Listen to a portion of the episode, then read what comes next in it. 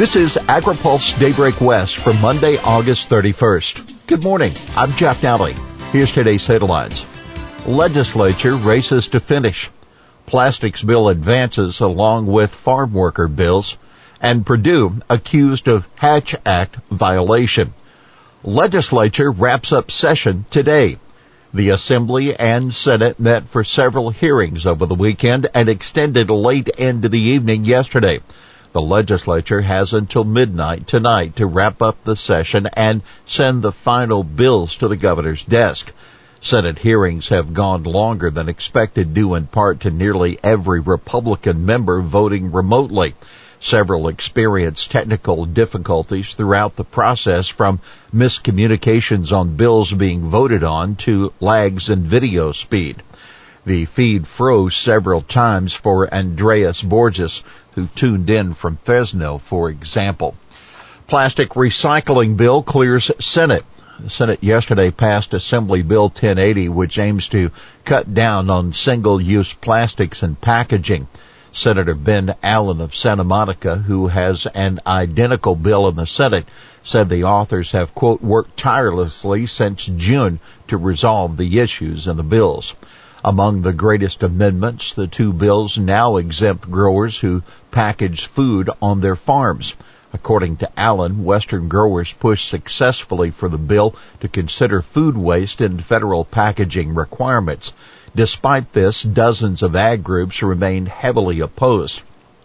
We just haven't been able to get to a place where we're comfortable enough with this policy, said Matthew Allen of Western Growers. He explained that the bills don't exempt the transportation of products to the packing shed or processing plant, for example. Senate passes bill on enforcing farm worker guidance. The Senate also passed AB 2043, which would give Cal OSHA the regulatory muscle to enforce the COVID-19 safety guidance for farm workers. In opposing the measure, Republican Shannon Grove of Bakersfield pointed the finger to labor unions for the highly publicized COVID-19 deaths among workers at packing plants. It was difficult for them to get information out because they have to have it agreed upon by the collective bargaining unit, she said.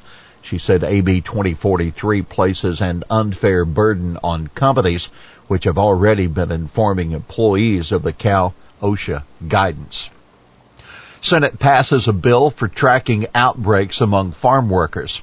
Assembly Bill 685 would require ag employers to notify all employees of a COVID-19 infection, along with state agencies and labor unions within 24 hours of an outbreak.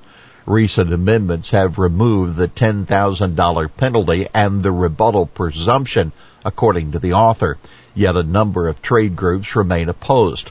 Senator Grove called the bill ridiculous and burdensome and said it provides Cal OSHA the authority to shut down a business without due notice.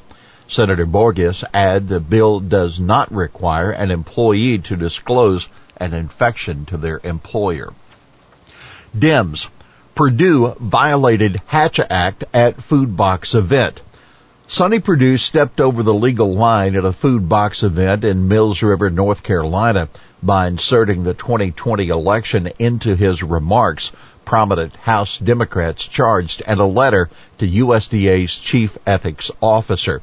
At the event, Perdue told Trump, quote, Mr. President, as you saw those throngs of people lining both sides of the road from the airport all the way to Mills River here, those were part of those forgotten people that voted for you in 2016.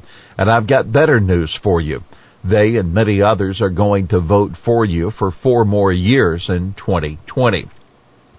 We believe engaging in such political activity while acting in his official capacity is a blatant violation of federal law under the Hatch Act, said the six representatives, including Marcia Fudge of Ohio, who chairs the House Agriculture Subcommittee on Nutrition, Oversight, and Department Operations. Meanwhile, USDA says it's extending contracts under the second round of the food box program until September 18th as it determines how to use the $1 billion Trump added last week to the program originally funded at 3 billion.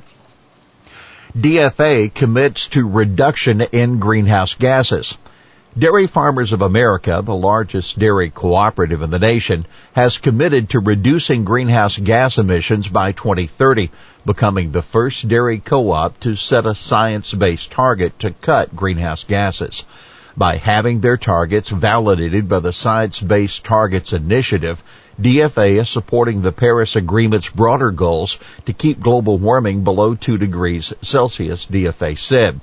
Key strategies to achieve the goal include mitigating methane emissions from cows by supporting advances in feed efficiency, herd nutrition, and feed additives designed to reduce emissions.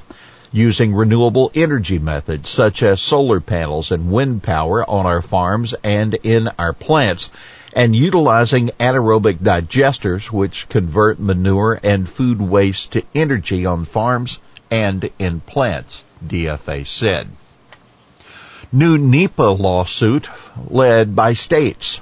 Yet another lawsuit has been filed challenging the Trump administration's new rule implementing the National Environmental Policy Act. This time, it's being led by the Attorneys General of California and Washington, who are part of a coalition of 27 states, territories, counties, and cities. As in other lawsuits challenging the rule, the latest challenge says the new regulations limit both public input and the types of federal actions that would be analyzed. The final rule itself was issued without the Council on Environmental Quality allowing a meaningful opportunity to comment on data or technical studies that it employed in reaching conclusions in the final rule, the complaint says. At least two coalitions of environmental groups have filed lawsuits to challenge the rule. Like the latest suit, one was filed in the Northern District of California, while the other was filed in the Western District of Virginia. Here's today's He Said It. Man, that's a lot of clients. Senator Ben Hueso, a Democrat of Logan Heights, responding to Lauren Noland-Hajik, a policy advocate representing a number of ag groups opposing Assembly Bill 1659 on wildfires. Well, that's Daybreak West for this Monday, August 31st. For the latest news out of Washington, D.C., visit agripulse.com. For AgriPulse Daybreak West, I'm Jeff Nalley.